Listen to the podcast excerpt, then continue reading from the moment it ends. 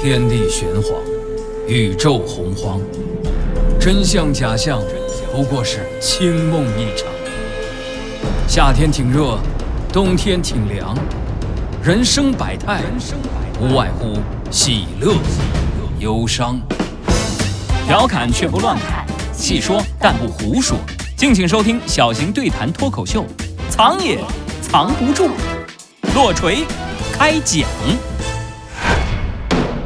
家装市场似海深，不挨一刀莫脱身。雕栏玉砌最富贵，劝君万万别当真。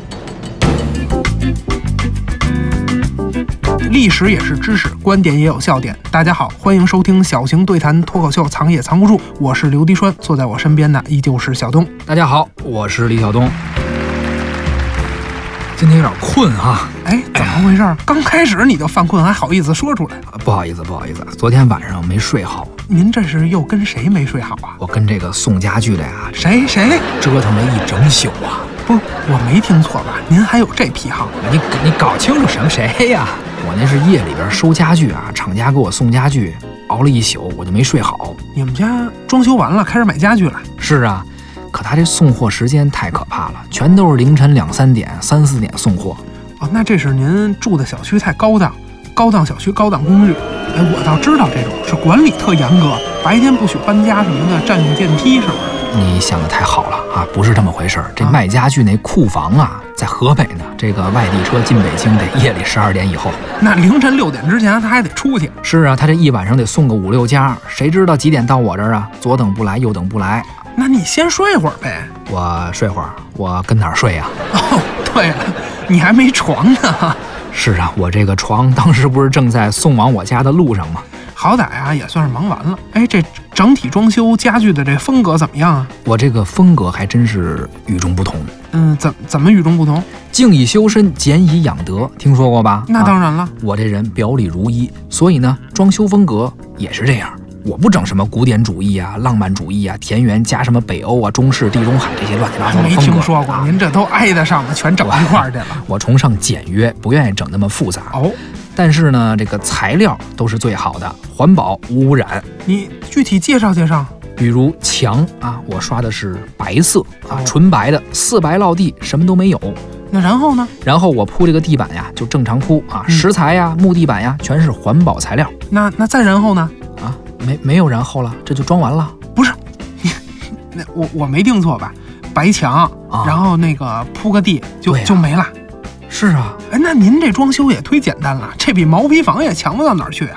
你知道什么叫轻装修重装饰吗？我软装方面下的功夫很大呀。哦，比如这窗帘的部分，我就特别有特色啊。还有这个家具，我买这家具很现代，有空你去我们家瞧瞧，极简主义，超级先锋，特别前卫。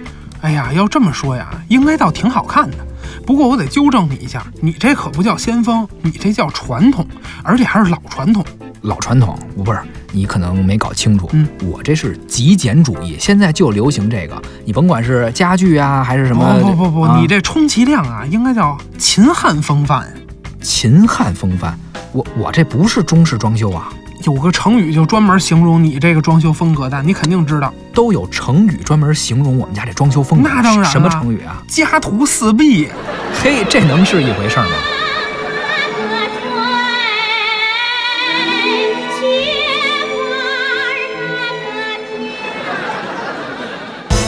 历史也是知识，观点也有笑点。古代家装有什么讲究？老百姓家里不能用什么建材？哪位皇上戴着绿帽子刷墙？哪朝哪代的富人流行在床上盖房？这个家装市场天然黑，装修标准莫超规。藏也藏不住，聊聊古代装修的潜规则。家徒四壁这个成语啊，人家出自《史记·司马相如列传》哦，说的是什么呢？文君夜王奔相如，相如乃与驰归成都，家居徒四壁立。汉朝汉武帝的时候，四川首富的闺女啊，大才女兼小寡妇卓文君看上了大才子司马相如，就是写《子虚赋》上林赋那位。哎，卓文君呢，趁着天黑就跟司马相如私奔了。俩人去哪儿呢？卓文君的老家临邛是待不下去了，去司马相如家吧。结果俩人开着车一路高速就奔了成都。一到司马相如家，卓文君当时就傻眼了。您好歹也是位大才子啊，这都什么呀？家徒四壁。打开防盗门进去一看，哗哗哗哗，四面墙，除了墙啥也没有啊，估计连张床都没有。这卓文君，四川首富的闺女，哪见过这样的房子呀？说什么也不愿意跟司马相如住在这儿。是啊，他住这儿也得有床啊，别说床了，连床单都没有。您横不能让这么漂亮一姑娘跟您滚地毯啊？哎，结果俩人一商量，算了吧，还是回临邛吧。回了临邛，卓文君就去求他爹。他爹卓王孙也急了：“你这孩子还敢跟人私奔啊？现在全大汉朝的余悸都堵我办公室门口了，你还有脸回来？滚滚滚，回去滚地毯去吧！我没你这样的女儿。”哎呀，这好好一富家女，为了爱情和家人搞得分崩离析啊，以后的日子也不好过吧？哎，不过这个好在卓文君私奔的时候啊，从家里开了一辆超跑出来。您别忘了啊。俩人可是坐着马车去的成都，对对对。于是他先把这马车给卖了，拿卖马车的钱跟司马相如俩人开了个饭馆。我估计是什么川渝美食啊，或者成都小吃这种吧。那不能够，那一个超跑，即便是二手的，也得卖个几百万，怎么也得是川渝美食大酒楼吧？得是正经的川菜啊。对。不过呢，后来这个司马相如也挺争气的，靠着自己文笔好，飞黄腾达。这事儿咱不具体说了，反正这段爱情就顺便留下了一个成语“家徒四壁”，形容这人穷啊，穷的除了东南西北这四面墙，毛也没有了。呃，哥现在其实也不算穷，您在成都市区好歹有套房啊，毛坯房也是房啊。哎呀，其实啊，在古代，要我说家徒四壁啊，这也不能说是人家穷。嗯，毛坯房怎么了？就跟你们家没装窗帘的时候不一样吗？那不也得叫家徒四壁吗？是吧，小东老师？我们家可不一样啊，我就是没装窗帘，这起码我这个墙给铲平了，我还刷了涂料啊，我这叫简单装修，我这可不是毛坯房。那是，呃，就是打个比方嘛，什么意思呢？我就想说呀，秦汉，嗯，也可能是能够早到先秦啊。那会儿咱们不说这房子的面积和造房子用的这个建材，不说这些大料，就单论装修来讲，穷人家的房子那是家徒四壁，就是说房子有墙那就完事儿了。可是这有钱人家的房子，包括皇上家的房子，那什么样呢？嗯，刚开始他自然也得是家徒四壁。不过啊，毛坯房验收之后，人有钱人家还得再装修，就跟咱现在一样，说把这个墙面给铲铲平啊，把地面也给找平了。不过呀，有个问题是什么呢？这会儿的装修和现在，包括跟后来的什么唐朝啊、宋朝啊，那也都不一样。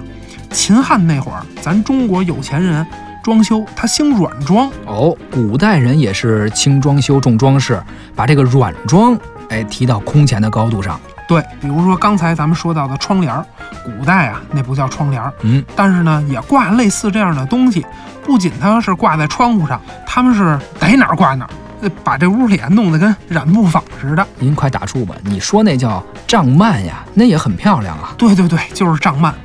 当时这装修的过程其实也不复杂，但是装修的成本也不低。确实啊，这些窗帘可不是便宜货，而且它这个窗帘杆也都很贵。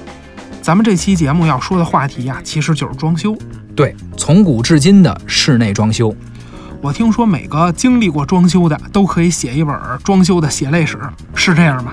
嗯，这个说法其实并不夸张啊，因为装修这个行业水确实很深哦。而且我发现一个问题，但凡是引入了第三方机构的行业，水都不浅。呃，对咱外行来说啊，那是宰你没商量。装修的第三方机构，那不就是叫装修监理是吧？嗯，是。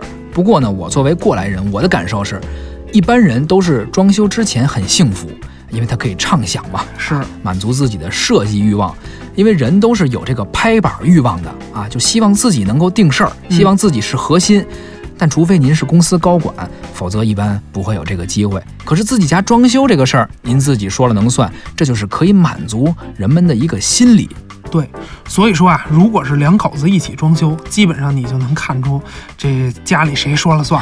但是呢，也是因为装修，有的恋人最后可能就谈崩了啊，连婚都不结了。听说过，房白买了。哼，这也侧面的反映出，其实装修这个事儿啊，装修过程中是非常累的，十分烦人。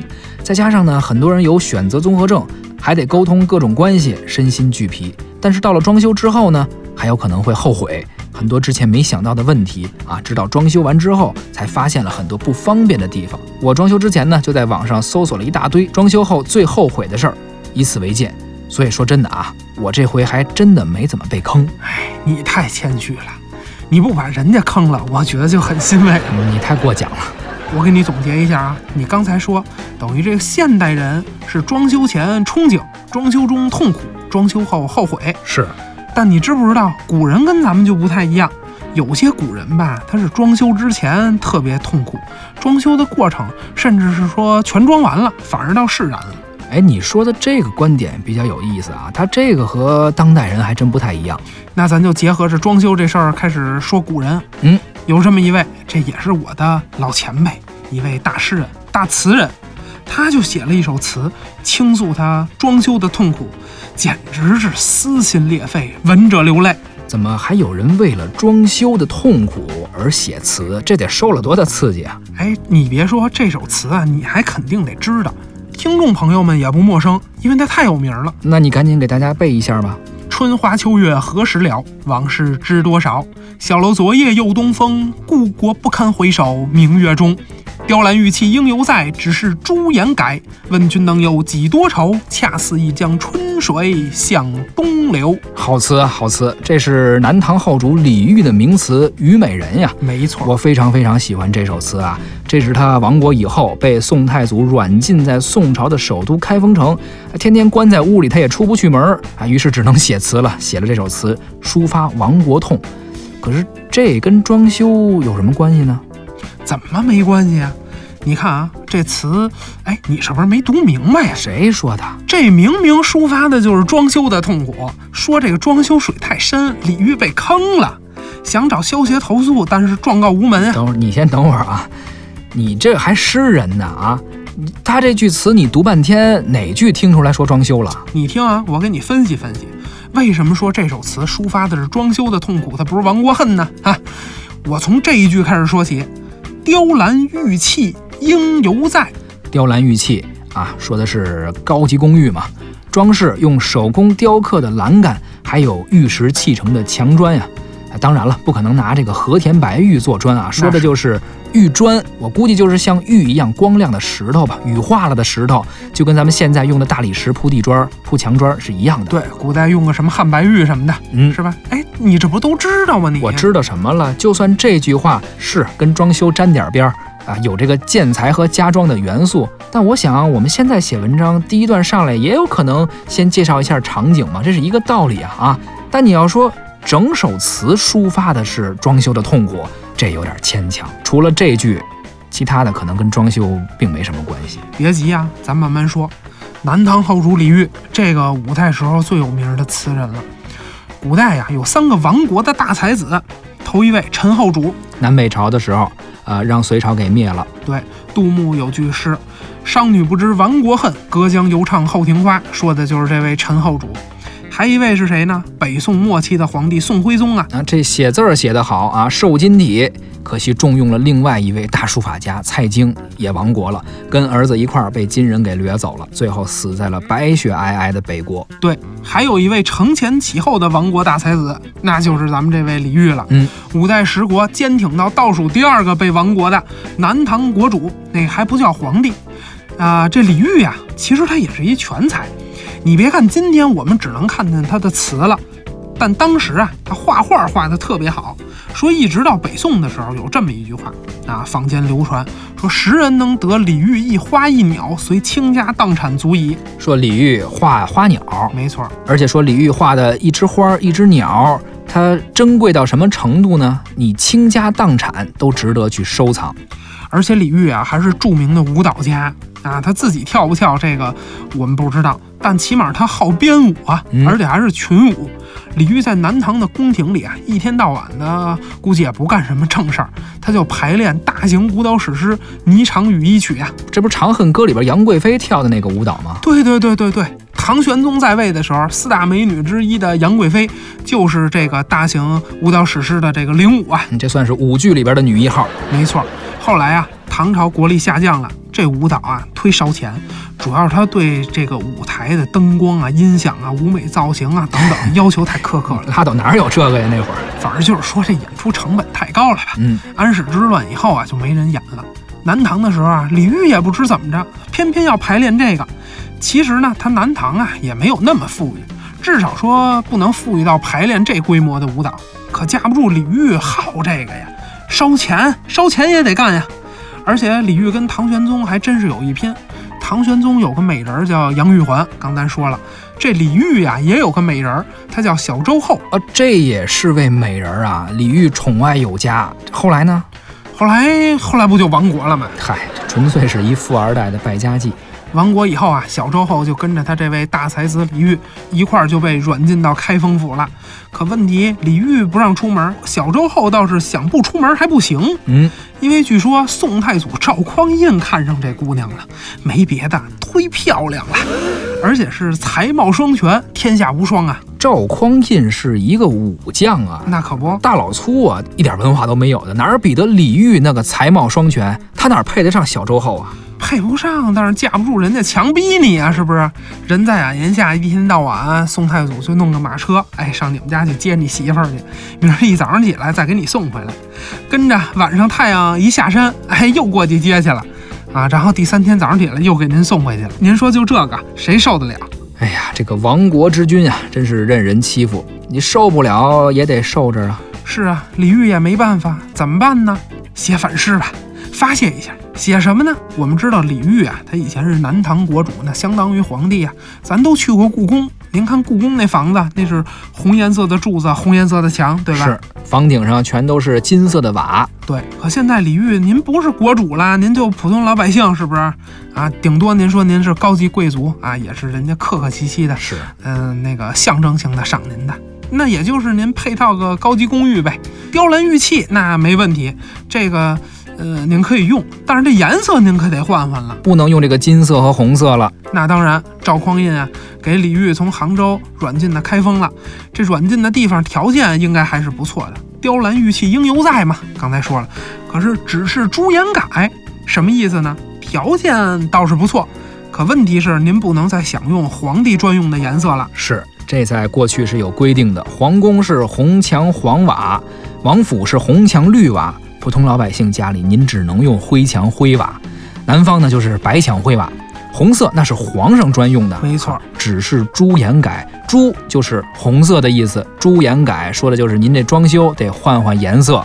所以说呀，李煜看着这个雕栏玉砌的房子，虽然还是一样的，可装修标准哗哗哗的这就降下来了。哎，那他当时都给人俘虏了，再敢用红墙，那就是谋反呀。李煜跟小周后这两口子啊，多不容易，你瞧。白天李煜顶个大绿帽，哎，挨家刷墙，不用红墙，用灰墙。小周后呢，这个在家里睡觉。晚上啊，小周后得进宫陪赵匡胤，李煜呢一人在家，哎，看着这墙提反诗。我真想求一下李煜的心理阴影面积啊，无穷大了。这个，终于有一天解脱了。据说是反诗啊，让人瞧见了，李煜被赵匡胤给谋害了。所以说啊，这《虞美人》也是一首抒发装修痛苦的悲惨的词作嘛。历史也是知识，观点也有笑点。古代家装有什么讲究？老百姓家里不能用什么建材？哪位皇上戴着绿帽子刷墙？哪朝哪代的富人流行在床上盖房？这个家装市场天然黑，装修标准莫超规。藏也藏不住，聊聊古代装修的潜规则。刚才说李煜刷墙，说明了一个问题：在中国古代，官民有别，贵贱有礼。对，任何人不能坏规矩，乱了身份，那就叫僭越。说轻了，您这是装修风格有问题，跟身份不符；说重了，您这就是要谋反。其实不光是风格颜色啊，古代的建材也不是说您想用什么就能用什么的。你比如最典型的现代文玩商特别爱热炒的一种建材是什么呢？楠木啊，金丝楠木。哎。仿佛又穿越回了二零一五年《藏也藏不住》第一季。那既然回来了，咱也呼唤一下原来的口号，算是纪念一下吧。哪句？拆哪句？您还问我？拆穿收藏市场一百个伪概念，大话文玩世界三百种没文化。这个楠木啊，它倒不是伪概念，楠木应该算是没文化吧？对，这楠木古代老百姓那不能随便用，那是皇家才能享用的。所以啊，现代文玩商老炒作这个。但问题是什么呢？楠木放皇家是建材，人家那是大料，回去盖房子当房梁用的。嗯，您说您拿回家搓手串儿，这个真没贵族范儿。不光当房梁啊，这楠木啊还有一个功能，就是当棺材板儿。没错啊，这我就特别不明白，现在好多有钱人买楠木家具，还有人居然敢买楠木做床，嚯，哎，觉得特富贵。我是真不知道这些人这命得有多硬，偏偏爱躺在这个寿材上睡觉。而且真的啊，楠木其实一点都不稀缺，这儿咱得普及一下。嗯，因为国家啊这半个多世纪以来保护楠木保护的特别好，楠木其实存量特大，只是国家不让砍。那不让砍呢，文玩市场、这个家具市场又有需求，稀缺性了成了。哎，就反而就是让他们炒作了这么一个假的稀缺性。呃，那他怎么办呢？有需求，那就只能是挖地底下的。那挖出来这些楠木啊，就是阴沉木了。就是花纹特别好看那种啊，是金灿灿的，显得特别富贵。特别金灿灿的，还提醒您一句，那主要是刷了漆了。嗨，那要不刷点漆，也不能那么金灿灿。是但是呢，我可是要提醒您，您要真买这种东西，得小心点儿。真的有不少楠木啊，其实就是以前古人的这棺材板儿啊，挖出来以后，把这个表皮给抛干净了，然后给这个做成这个大柜啊，做成床啊。这确确实实我没危言耸听，真有这种现象。听你这么一说，我都感觉挺吓人的。而且啊，咱还得说那个问题，什么呢？就是说楠木古代确实是御用，但您得分清楚人皇家拿它干嘛。您今天要有钱拿楠木盖房子是吧？盖个四合院，您楠木的那照样真的，您还是大富翁，那绝对太富贵了。是，但是您说您要买个楠木回去，说买个楠木家具、楠木首饰盒、楠木手串儿，哎，照样您还觉得挺富贵，觉得沾个皇亲。我跟你说，这就跟说，呃，娶了一皇家的烧火丫头回来，您当公主供着，一天到晚三跪九叩，那没什么区别。你这嘴可太损了啊！你就不怕这个楠木盒里躺着那几位古人晚上找你算账啊？他们得感谢我啊！我跟你说，我这帮他们保护房产呢，要不然都让黑心的文玩商给挖走了。哎呀，刚才说了半天古代的装修啊，说着说着，让你说这个衣柜、说床，就给带到了家具和家居上了。软装它也是装修的一部分嘛，家具就软装啊。是，刚才咱们说了，秦汉的时候人们是重软装啊，有点轻这个硬装，但是到了唐宋的时候，有钱人硬装也不错，人家是雕栏玉砌。哎，刚才咱们说李煜的那个词，对吧？开始铺地砖啊，贴墙面什么的。到了明清的时候呢，家具在建筑在装修中的这个地位又被进一步提高了。比如刚才你说这个床，床上也得雕花吧？嗯、明朝的时候花儿还少一点主要是造型。但是清代确确实实主要就讲究雕花儿。没错，尤其是乾隆时期啊，乾隆宫别管是瓷器上的纹饰啊，玉器上的雕花啊，还有这个家具，都讲究雕。家里生活水平怎么样，有钱没钱，从家具上的雕花儿用料一眼就能瞧出来。对，有钱人人用硬木，差一点儿的，比如说花梨；好一点儿的红木，最贵的那就是什么黄花梨呀、紫檀呀。普通人家用榆木，用樟木。哎，榆木结实嘛，不光能做家具，还能盖房子。樟木有味儿啊，能防虫防潮。对，在这所有的家具里呢，我觉着清朝家具里最有意思的就是这床啊，因为我知道其中有一种床特别有想象力。哦，怎么讲？呃，现在咱们床，你说放哪儿？床啊，床那肯定得放卧室啊，难不成你们家放厨房做完饭就吃，吃饱了就跟那儿睡啊，是怎么着？啊，没这爱好。啊？你这吃货 床放卧室，它起码是放屋里，对吧？是可是清朝有一种床，这床有意思，它把屋子放床里边儿，准确的说，应该是在床上盖房子。床上盖房子，哎，有一种床叫拔步床，拔就是拔萝卜的拔，步就是步伐的步。八步床也叫八步床，我估计是因为它太大了，就算是没有八步那么长，起码也得占半间房。还挺押韵。具体怎么讲呢？具体说呢，就是这床啊，实际上就是一小木屋，房中房啊。你从外面看，它好像是一个封闭的架子床，可是进里头一看，里面先是有一个小回廊，再进去里边有桌子有椅子，再往里才能上床。哎，这种床好啊，它私密性真是挺高的。谁家卧室要是大呀，我看也别装修了，买这么一床全齐了。大清最佳卧室一体化改造方案。终于聊来聊去聊到大清朝了，我看历史上的家装市场也可以告一段落了。关于家装的事儿呢，其实还有很多。呃，这个水呀、也是非常深的。是。具体的您得经历过，然后再慢慢品吧。好，历史也是知识，观点也有笑点。关注微信号“藏也藏不住”，获取更多精彩内容。藏也藏不住，咱们下期再会。再会。哎呀，总算结束了，我太困了。昨天熬了一晚上，我跟你说，就为这家具，哎呀，也算是熬出头了。您这个装修完了可以享受了。哪儿啊？这没完事儿呢，哎，不都完事儿了吗？还没买电器呢。啊，这家具已经把钱花差不多了。这最近犯愁，我跟你说，有件事儿，其实，哎呀，我也不知道跟你当不当说。哎呀，嘿，不是咱俩谁跟谁呀、尽管说。哎，最近这装修啊，太烧钱。